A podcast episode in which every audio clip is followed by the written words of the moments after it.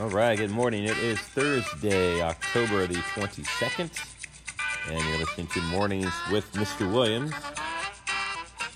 And today we're going to finish that list from Tuesday the uh, top 10 fruits that have changed rather dras- drastically in one way uh, or another over the years. And coming in at number five is the watermelon. Now, the watermelon has not always been smooth and red once you slice it open. Now, how do we know this? Well, uh, a long time ago, an artist named Giovanni Stanchi painted a variety of this fruit. It included uh, a freshly cut watermelon. It only takes a, a glance at the painting to notice that the watermelon depicted in the picture looks way different than what we see now. And this is because since the 17th century, that's the 1600s, it's been domesticated and selectively bred to produce as much food as possible. It's also changed in color from a dark shade to a more brighter, more vibrant red. All right, coming in at number four is the apple. Now, while many of the fruits on the list differ greatly to the form that they once took, the common apple shares many traits that it used to. So, uh, it's the taste that has changed so greatly the fruit that we get uh, from our supermarket is way sweeter than what could be found prior to the domestication of the apple. While a few facts are known about the beginning of the fruit, uh, one detail that has survived is the fact that it once tasted a lot more sour than it does today. All right, number three is the eggplant. Now, the eggplant has a rich and varied history during which it's taken the form of many different colors and sizes. The modern eggplant is commonly known to be purple, but previous incarnations of it have been green, yellow, and white. One key difference between the modern and the former eggplant is the fact that it used to contain a rather prominent spine that ran from the bottom of the fruit all the way to the root.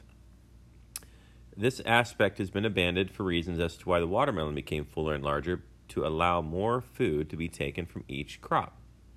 They used to be far rounder, more similar to the shape of a tomato, rather than being the large, long fruit that they are today.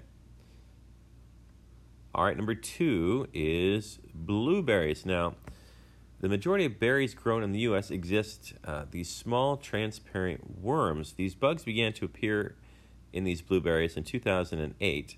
Uh, they are an edible worm that causes no harm at all. Uh, over time, they grow into a particular type of fruit fly and they are completely harmless. The worms are small and white, uh, often described as basically transparent, and they only become fruit flies if the fruit has become rotted, allowing the worms inside to drop below into the soil where the blueberries are grown.